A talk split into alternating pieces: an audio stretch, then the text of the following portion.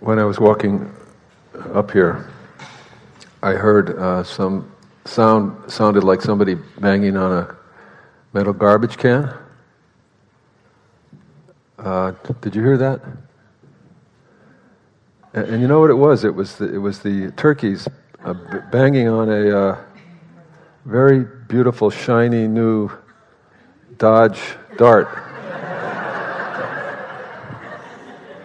So I'm mentioning that because uh, I've never seen the turkeys do anything like that before. I, I, glanced over and it didn't look like they had damaged the car, but the way it sounded, you, you, you know, it looked like they were really going to damage the car. So, uh, no, this is serious. I think that I, I yelled at them. It was a black, shiny black, kind of nice looking, looked pretty new, well taken care of car. So, uh, no, but this could be a problem. So, the, the, for the Spirit Rock people, uh, you have to train the turkeys out of that behavior. I yelled at them and tried to, they went away, but I, I didn't have a lot of confidence that they were going to not come back and do it again. So, uh, a bunch of marauding, destructive turkeys would be bad news, right, for Spirit Rock. Not you. the turkeys, yeah anyway, uh, it's, uh, it's a disturbing problem. So I want to talk about uh, something about Buddhism. Seems appropriate, right? Uh, so Buddha, the Buddha's main concern was was suffering. The Buddha was not all that concerned, particularly about the nature of the universe or about truth, but about suffering.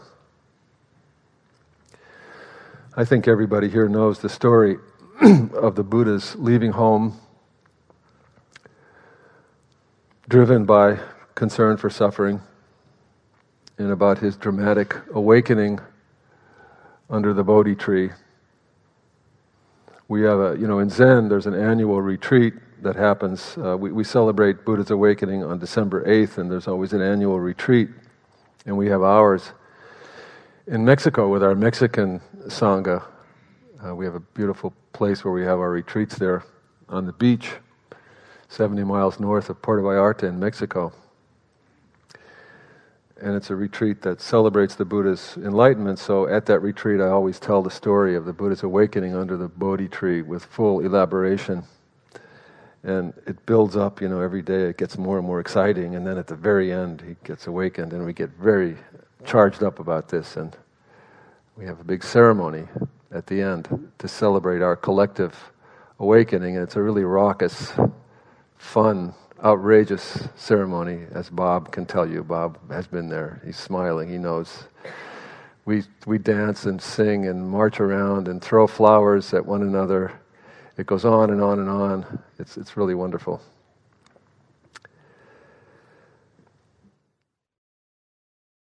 So, yes, uh, this is a dramatic thing the Buddha's awakening.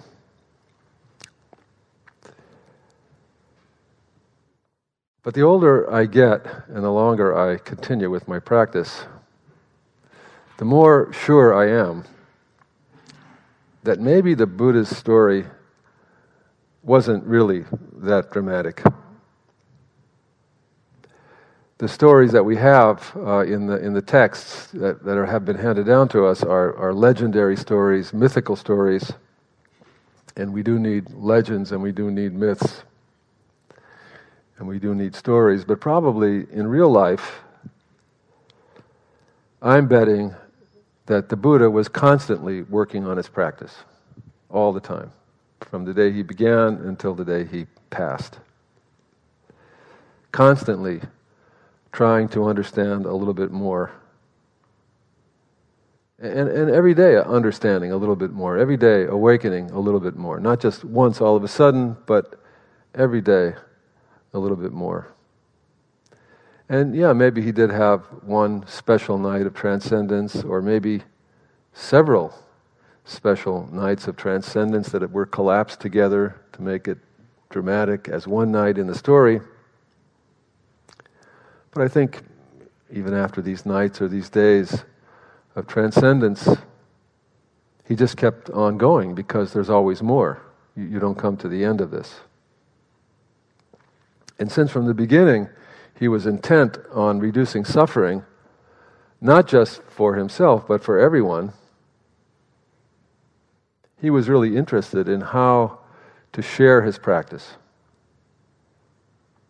And he did that for 45 years, from the mythical day of his awakening till the end of his life on this earth.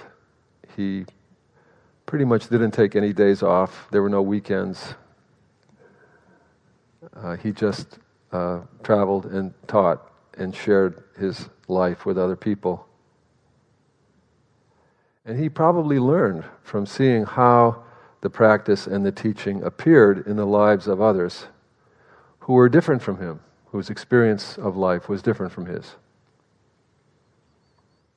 And little by little, he was trying to figure out how to explain and guide people so that they too could find the happiness and the release that he was finding for himself a little bit more every day in his own practice. And I think he left this world uh, pretty happy uh, with his life. So that's why he was always thinking about suffering, about how we suffer. How does suffering come about? And how can you relieve it? And as he thought about this uh, over many years, he realized that one of the most important acupressure points in the creation of suffering uh, is the self. Our assumptions about and our hidden views about ourselves, who we think we are, how, how we think we are. So he talked a lot about the self. What is the self? How does it arise? And how does the self, as we understand it, condition our suffering? So he noticed, first of all, the most obvious thing, which is that my suffering depends on myself, right? If I don't cling to myself, there is no suffering for me. If I'm not there in the way I think I'm there, then my suffering is also not there. And he saw that the whole way that suffering uh, is formed in my psyche, in my heart, suffering constellates around myself. It's true for all of us. I assume myself. I inherit it from the world around me, from all the responses that I've ever received in my life. And myself has needs and wants. And myself is pretty fragile compared to the many other selves and to the rest of the world so myself must constantly defend itself, and it has to constantly be on guard. And then I'm peering out at the big world through these little eye holes. And I see lots of things out there that I like and that I want and wish I had, and lots of things that look to me like a threat or, or a dishonor to me if my self's body is hurt or somehow not looking too good, this is bad for me. This is a problem I have to somehow fix.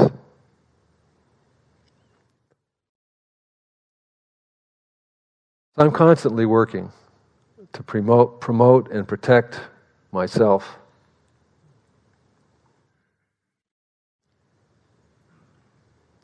And basically, this is an exhausting and fundamentally losing battle. I can't win this battle, and I'm really getting tired. Never mind about sickness, old age, and death and stuff like that. Every single day of my life, there are many frustrations, many, many underlying anxieties even terrors that visit me in the night that I manage to forget about in the waking hours.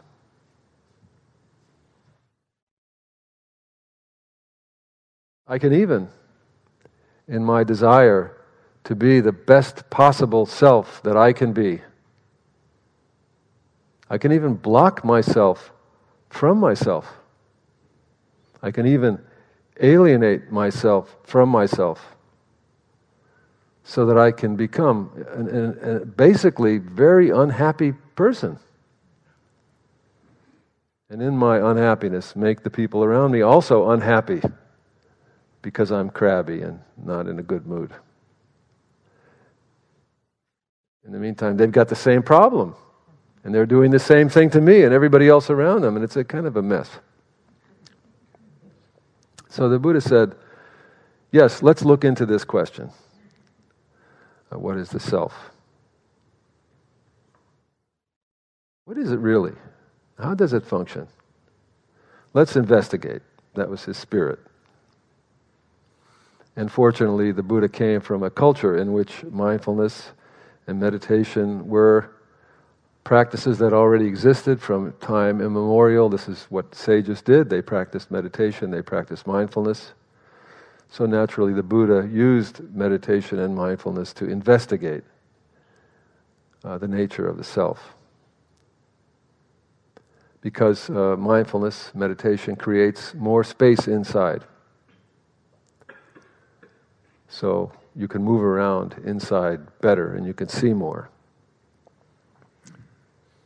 So the Buddha said, well, let's see what kinds of experiences we're actually having all the time. And let's see if in those experiences we can find somewhere in there uh, an actual self. In other words, let's see how accurate to our actual experience the assumption of self as we understand it and live it actually is. So the Buddha was the first phenomenologist. He didn't really start off with a theory or a belief. He started off with the idea of investigating, looking very, very closely at our experience. What's going on here? Let's look with subtle detail. So, what is going on? Well, first of all, the most obvious thing one notices is that there's a body. We have a body. There's physical matter, there's stuff. What is stuff? The Buddha defined matter, physical matter, the body, as something like this that which can be broken or hurt. That's the definition of the body, of physical, any physical matter. Because uh, the Buddhist, Buddha noticed something very obvious, which is that only material things can be broken or hurt. Non material things cannot be broken or hurt. Non material things appear and disappear, but nothing can hurt them. So a thought might hurt you, but the thought itself cannot be hurt. Right? The thought comes and it goes, you can't take a thought and like stomp on it or like light a match to it and set it on fire. It's impossible. Or an emotion or an image in the mind. Only the body is subject to that kind of hurt. Matter, the material, can be broken. That's its nature. What is material is what is subject to being broken. So the Buddha noticed that this material basis is the first fundamental of our experience. And then built on that basis, there's a swirl of non material experience. Sensations, which can be bodily sensations or deep emotional sensations, uh, perceptions, experiences like seeing, hearing, and so on which show us a world and show us others. And then, based on all these feelings and perceptions, there can be volition.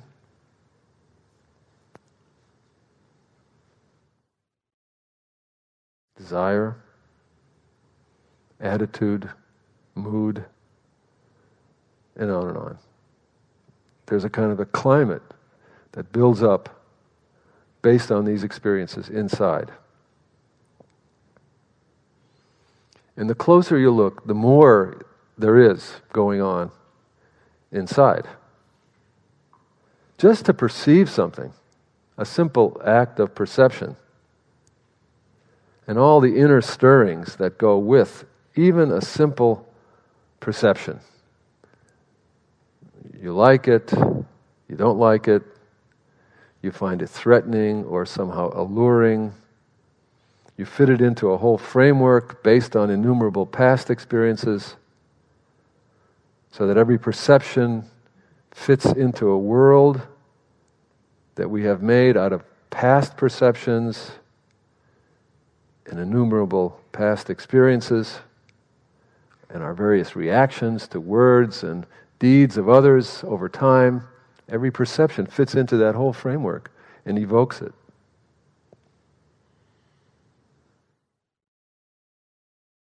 Mostly we don't notice any of this or think about it.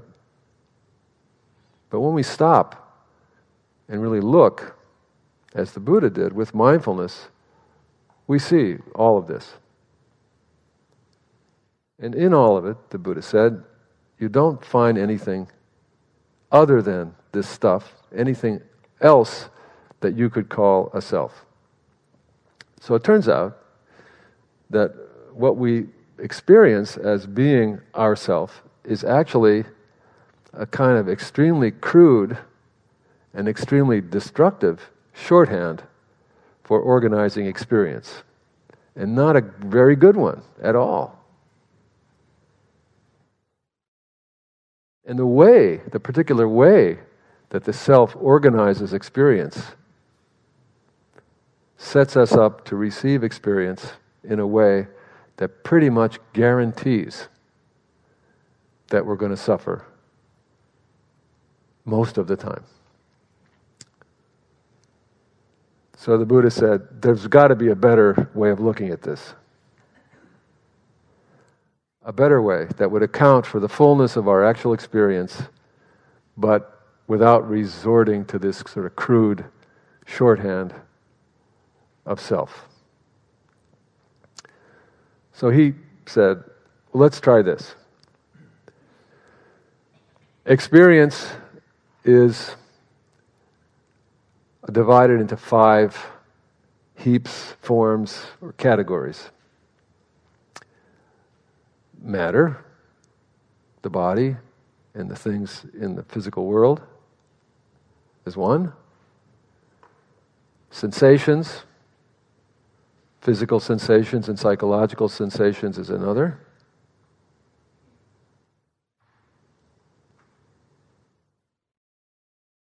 Perceptions, impulses or volitions in the field of awareness, consciousness that makes all the other four kinds of experiences cognizable for us. You notice that in these five categories, there is no category called thought, which might seem strange because thought is such an important part of our human experience. How come Buddha didn't have a category called thought. And the reason for that is that although the Buddha realized that thinking is different from perceiving, actually it's quite similar to perceiving. You see a tree with eye and eye consciousness.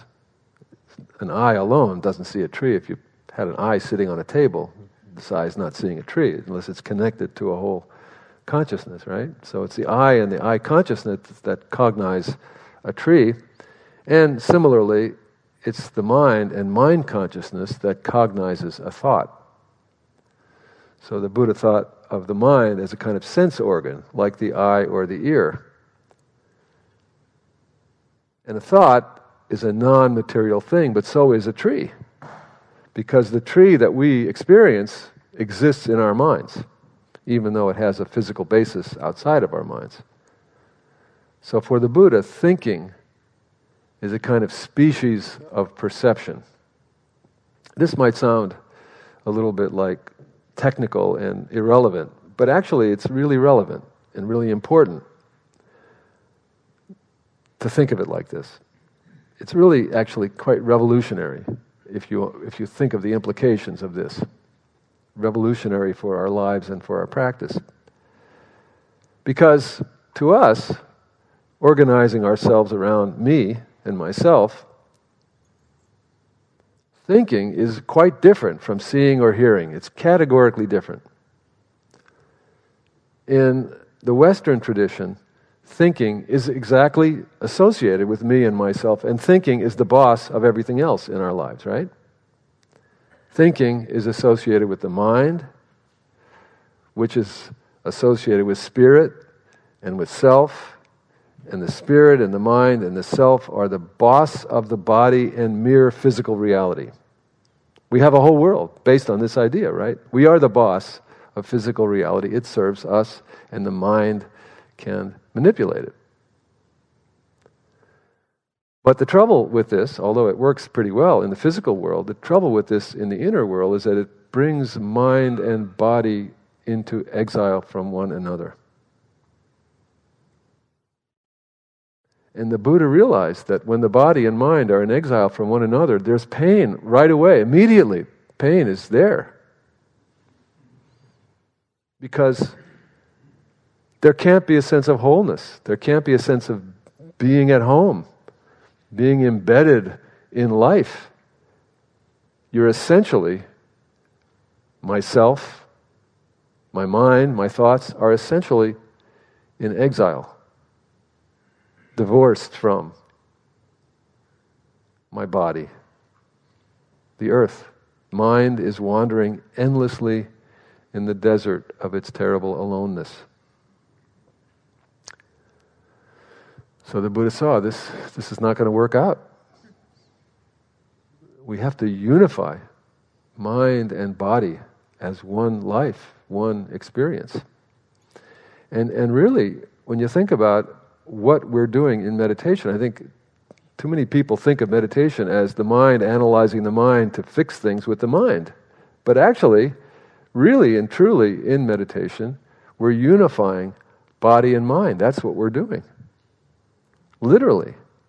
We're bringing the mind to the body, to the posture of sitting, to the breathing, to the sensations in the body. We're uniting the mind with the body. We're bringing the mind home. We're grounding the mind. And there's a tremendous strength and a sanity in just that. Already just sitting and making the effort to unify body and mind, we are healing ourselves. So, this was a fantastic discovery of the Buddha. You really have to give the Buddha credit for seeing something like this that is right under our noses, right? And we would never have found it if the Buddha hadn't noticed it. This means that thinking is not ours and thinking is not us. It's exactly like a tree that appears in front of your eyes because of conditions in the world. Today I was driving in Mill Valley, you know, up in the redwoods behind Old Mill Park. Redwood trees are fabulous. I didn't put those redwood trees there. They weren't there because I willed them there. I saw redwood trees. It had nothing to do with my making them be there. I saw them because conditions in the world caused them to appear in my mind. Thoughts are not our fault. Thoughts don't belong to us or define us. They are natural phenomena. And when we ground them in the body and in presence, we can find some liberation within our own thoughts. Thoughts appear in the mind because of conditions in the world from the past, just like redwood trees appeared in my mind because of conditions in the world.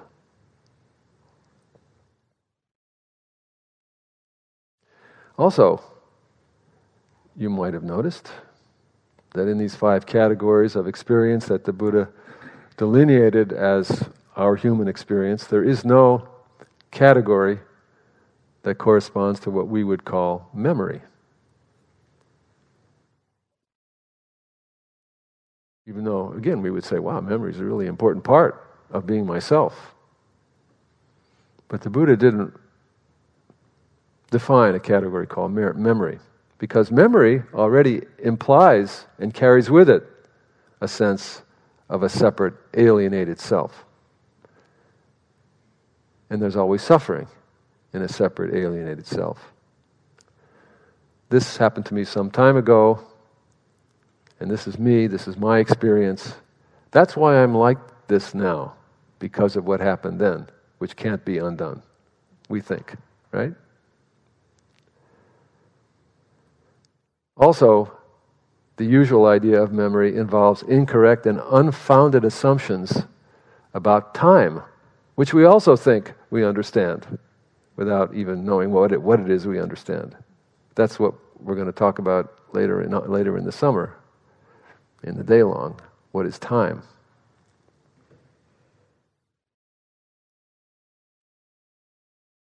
So, the Buddha realized that already when we think we have memory in the usual way that we understand memory, we're already in trouble.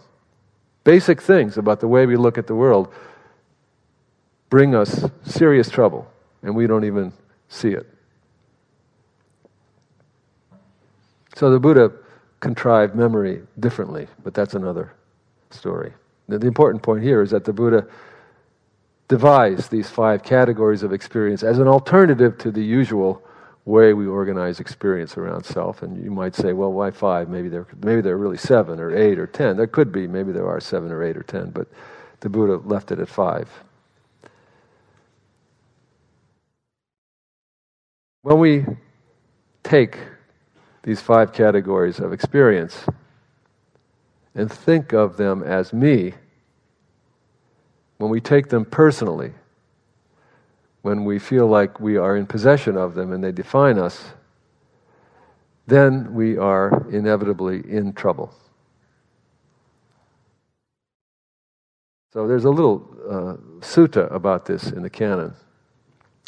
This is uh, a time soon after the Buddha's awakening. You remember there were five ascetics who we were practicing with him.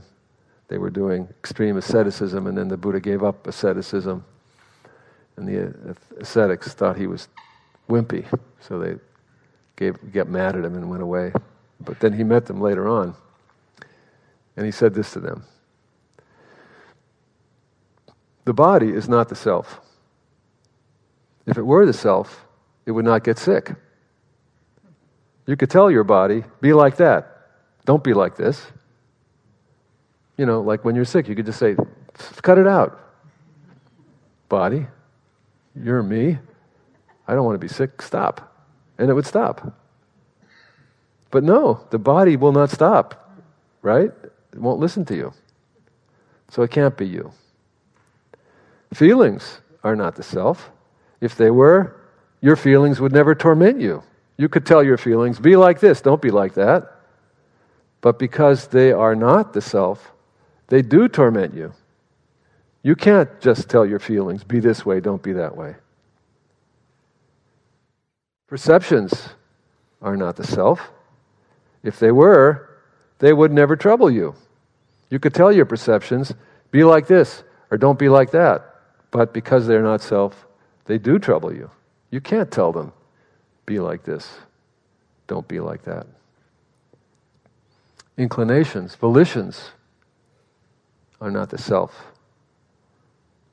we think, wow, I made a decision, my volition. But no. If they were, they would never distress you. You could tell your impulses, be like this or don't be like that. But because they are not self, they do distress you. You can't tell them, be like this, don't be like that. This is more subtle because we actually think that we run our impulses. But actually, our impulses run us. as anybody who has addiction issues knows very well. We're all addicted and compelled by our impulses much more than we realize. Consciousness is not self. If it were, it would not disturb you. You could tell your consciousness, be like this, don't be like that. But because it's not self, it does disturb you. You can't tell it, be like this, don't be like that.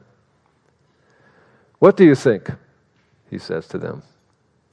Are your body, feelings, perceptions, inclinations, and consciousness permanent or impermanent? And they all agreed, uh, impermanent. And does what is impermanent give rise to happiness or suffering? It gives rise to suffering, they said. Yeah, because what's impermanent, you can't hold on to it even for a second, right? And that's painful. You want to, don't you? We all want to hold. Like my life, I would like to hold on to my life, but I'm not going to be able to. Right? I don't like that. Most of us really don't like that idea. My youth, can't hold on to my youth. Already, too late, you know? I don't like it. So impermanence really is suffering. And so the Buddha said, Well, does it make sense to think of something that is impermanent and fickle, that you can't hold on to, that you can't run, that you can't control, that gives you suffering? Does it make sense to think of all of that as this is mine, I am this, this is myself? They said, No, it really doesn't make any sense, does it? No, it doesn't make sense. Therefore, monks, he says to them, whether it be a past, present, or future body, one's own body or somebody else's body, a gross body or a subtle body like the body of a god or a sprite, an inferior body or a superior body, a distant body or a close body, every body should be seen with true intelligence as it really is. This isn't mine. I'm not this. This isn't myself. And the same is true for every feeling, perception, inclination, or moment of consciousness. Everyone should be seen with true intelligence as it really is. This isn't mine. This is not me. This is not myself.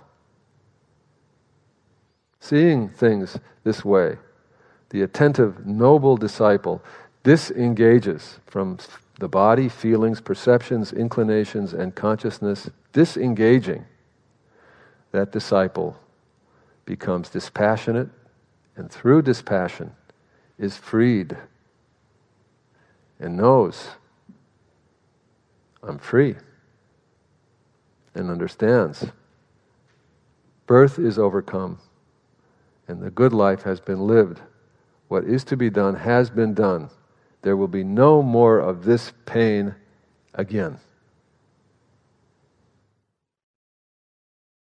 And, that's what the Buddha said. And, and, and these five ascetics immediately were awakened, just hearing the Buddha said that, which is a common thing that happens in the early suttas. The Buddha says something and people hear it, and kaboom, they become like arhats instantly. Isn't that wonderful? The Buddha must have had great powers. Or maybe if we were writing the story in contemporary terms, we might say, and when the Buddha said this, the five ascetics totally got it. And because they got it, their lives were never the same after that, which is what that amounts to, right? And it happens like this too, even now, even nowadays when we don't have the inspiring presence of the Buddha in our midst. Even now, sometimes people will hear something from the Dharma and they will say, That is true.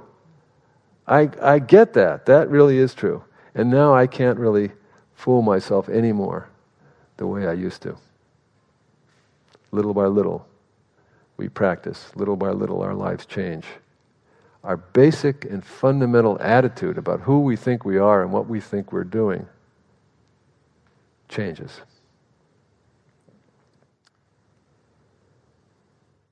Probably when you heard this sutra, I think, like most people, and you hear the uh, language of disengagement and dispassion, it doesn't sound optimal to us.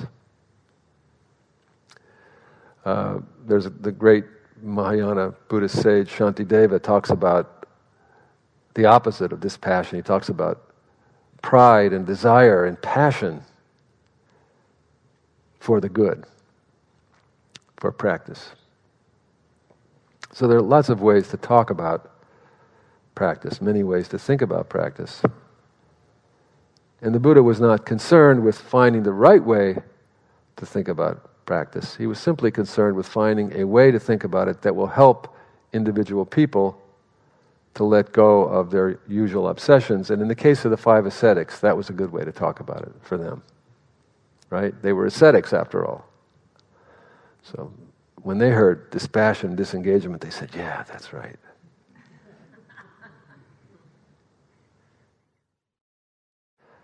Uh, they say that the Buddha taught no self, but actually the Buddha did not teach no self. The Buddha was not actually concerned about whether or not there is or is not a self. That's like an abstract issue that the Buddha had really no interest in.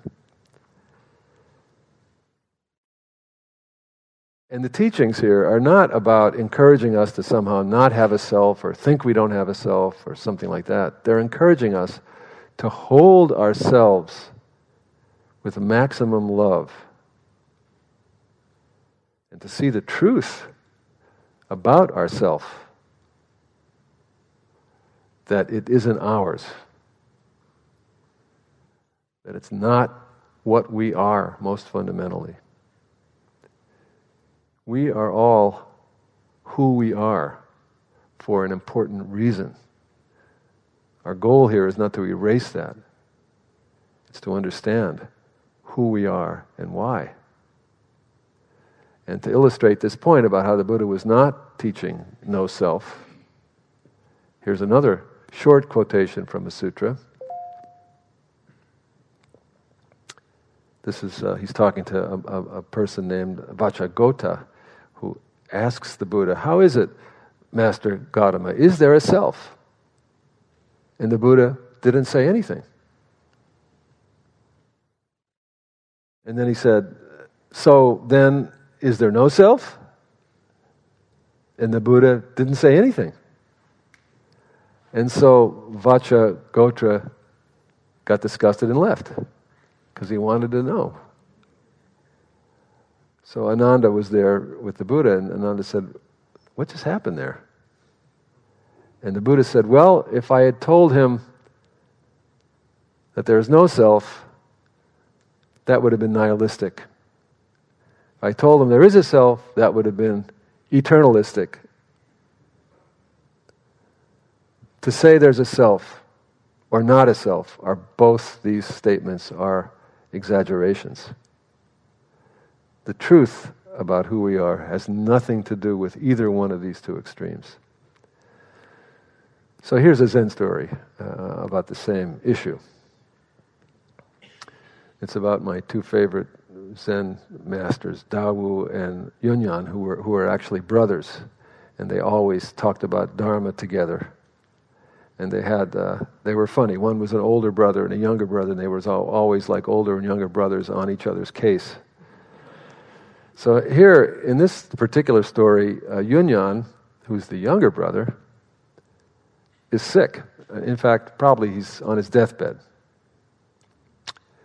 And so Dawu, after a, a, lifetime of you know being best friends and Dharma practitioners together, Dawu says to him, apart from this leaky boat, the human body, which perhaps is not going to be here much longer, in your case, Yunyan, apart from this leaky boat, where will we meet?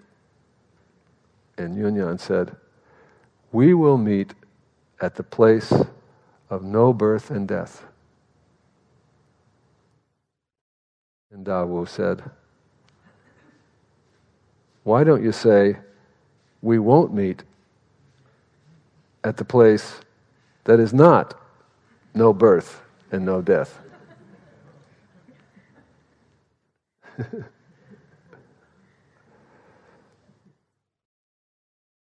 So, this is the point of the self. This is the point of you being you and me being me and all of us being who we are.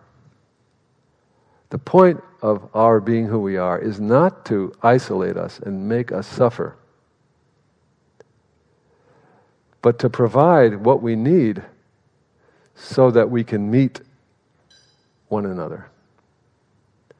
To really meet one another in full loving kindness, beyond what the ordinary self is capable of. This is why we have a self. And everybody knows this already. That's why everybody thinks that love is so great. Hardly anybody you find will be against love. You know, I'm against it. I don't like it. It's a bad idea. You find very few, I mean, you can find somebody, but very few people. Whatever they believe about anything, whatever side of any issue they're on, they'll probably agree. Love is a good thing. Love is a great thing. Love is a basic thing about being human. I love love. It's wonderful. I'm, We're having a visit from our two year old granddaughter, and she says, I love you. I love you. Not that she knows what she's saying, but her parents taught her to say that, I love you. I love you.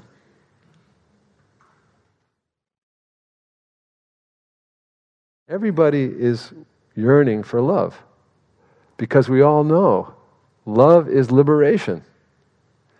Love is liberation from exile.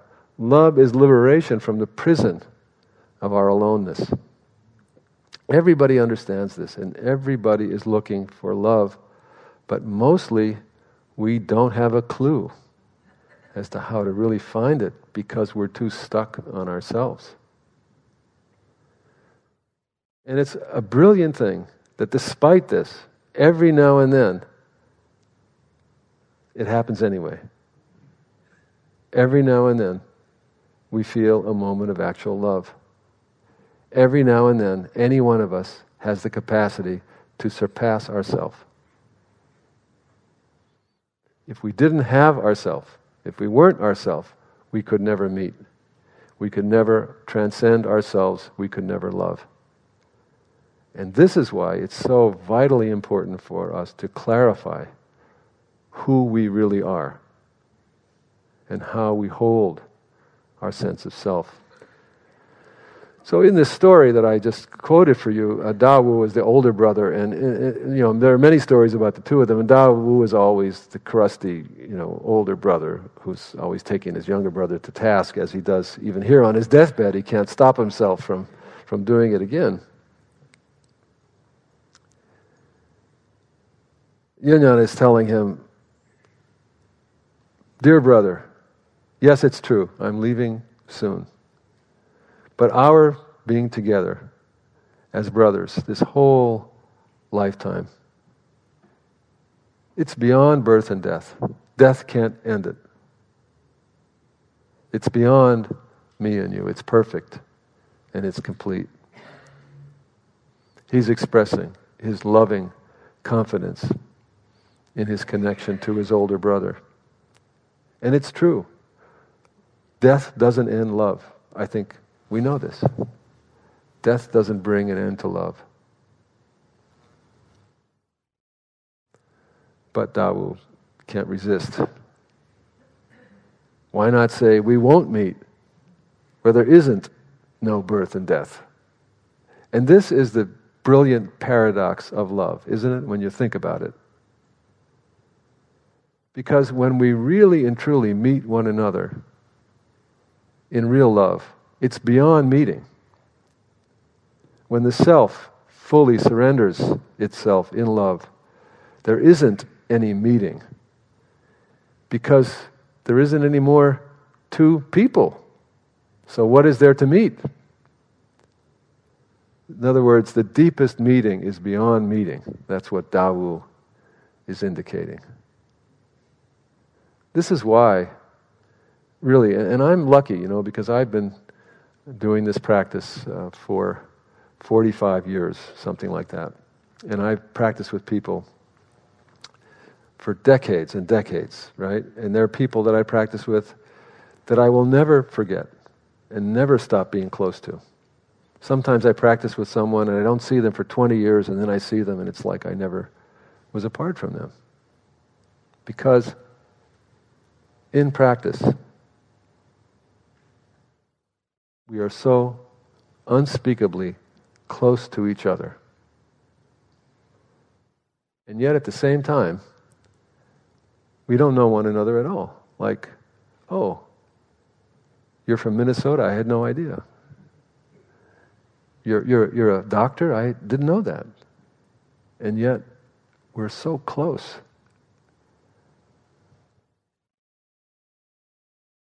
And, and it's like that in love. You know, the lovers kind of disappear into one another. And the only thing left is an unmistakable sense of belonging. Even though, in some way, we're always completely alone. And yet, every aloneness is all inclusive. It's not exile, it's not suffering, it's an all inclusive sense of belonging. So I mentioned a moment ago Shantideva and, and his. Uh,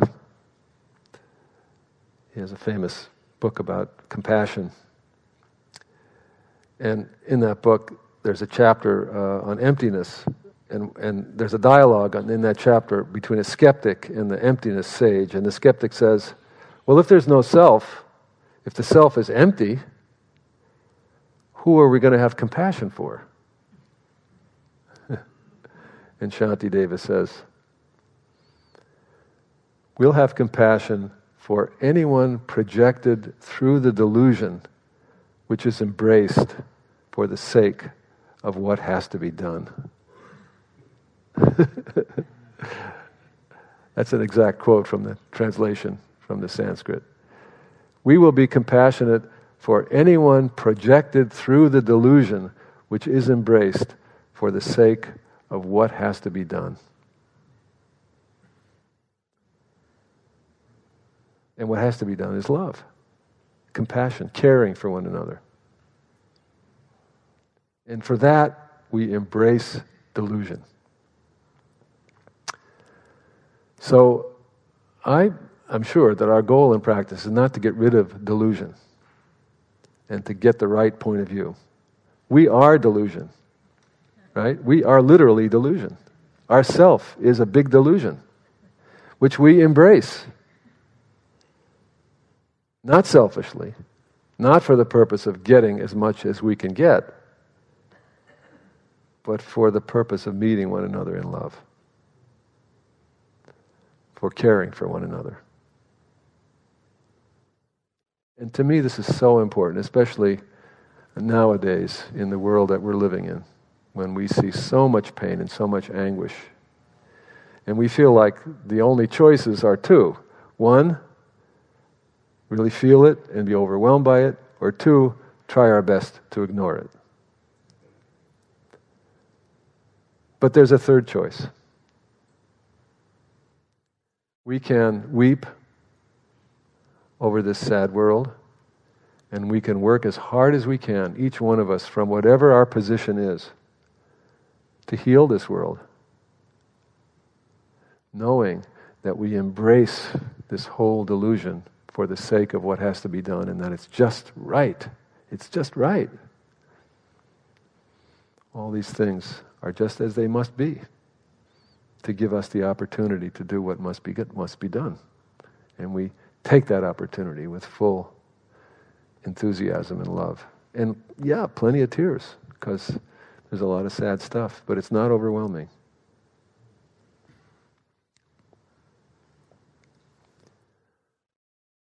So that's what I wanted to tell you tonight. Thank you for listening. We, we have just a few minutes, maybe 10 minutes, maybe at the most, uh, left. In case there are any comments or questions, I'd be happy to entertain, entertain a few for just a few minutes. And somebody said there are uh, mics around so that uh, if somebody does have something to say, a mic will come to you.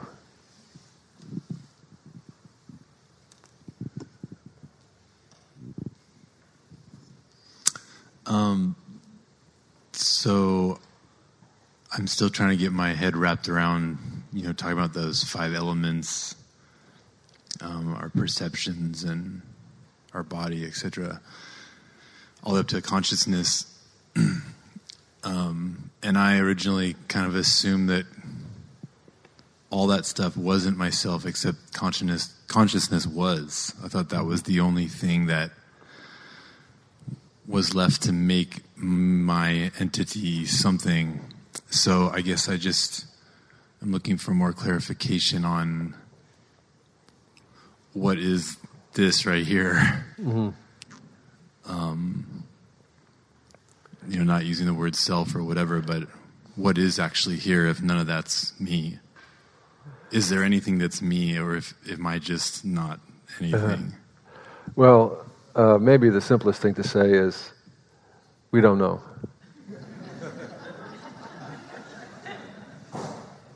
I mean, uh, yes, really. Uh, so something is happening. We, we know. We, some experiences are coming and going, including the experience of me and my feelings about me and so on. Those things are actually happening. What we don't know is that we have organized them in a way that uh, we, we have defined them, we have circumscribed them. So it's better to just really, literally say, I don't know. I don't know what thoughts are coming and going, feelings are coming and going, the body is changing, the consciousness is arising and passing away. I go to sleep at night, I'm not conscious. Next morning, lo and behold, I appear to be the same person I was when I went to sleep. How did that happen? I have no idea. I don't know. So I think really to just say to yourself, I don't know. I think that the, I really do think, uh, uh, as I quoted, you know, the Buddha was not saying it's this way, it's that way, it's not this way, it's not that way. He was saying, just don't be so sure. Examine your un- unexamined ideas and let them go, and don't know, and just uh, experience what's happening. If, if I don't know what this is, then what's the point of doing anything in life? Say that again? If I don't know what this is, then what's the point of this doing anything in the world? Love is the point. Connection and love and this journey that we're given. That we are that we are cutting off and reducing because of our pre-existing ideas. That's why I don't know is not like, oh no, I don't know, I should be knowing. I don't know is joy. Right? I don't know is liberated from my preconceptions. Not what a pathetic thing, I don't know who I am. No, no. Wonderful not to know. We could say it a lot of other ways too, but that's one way to say it.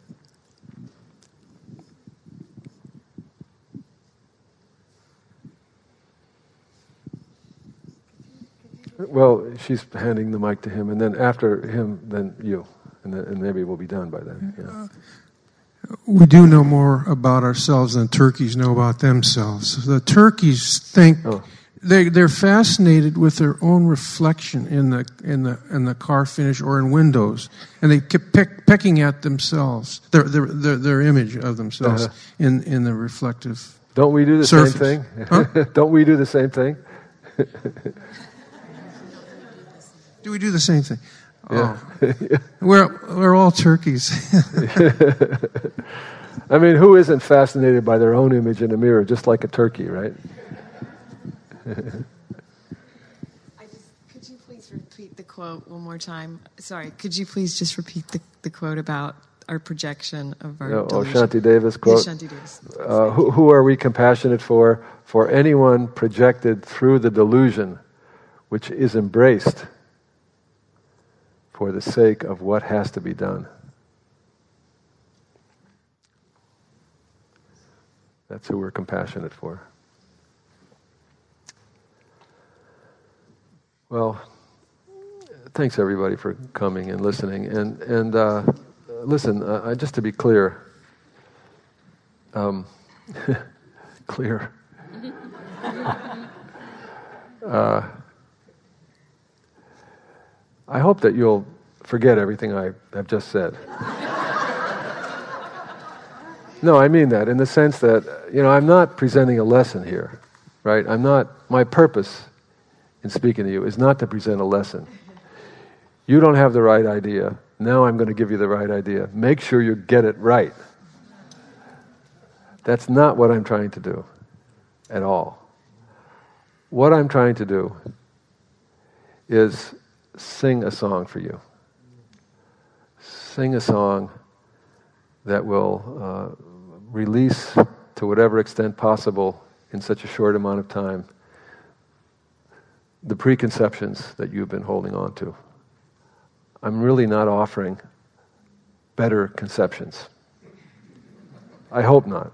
And if I have offered a conception that you can now have an improved conception that you can attach to and become miserable as a result of, then I've failed in my job. So don't worry about whether you understood what I said or what the Buddha says or anything like that. Never mind about that. Just go home and have a wonderful evening and forget the whole thing.